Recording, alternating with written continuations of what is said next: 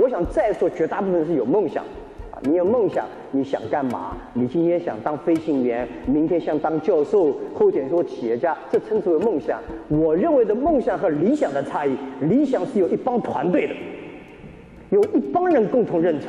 一帮人共同的理解、支持，如果这样的话，理想是要变成现实的，理想是要一步一步的行动往前挺进的，这样才有可能引进。所以，如果你要创业，你要问的一个问题是：有谁跟你相一样？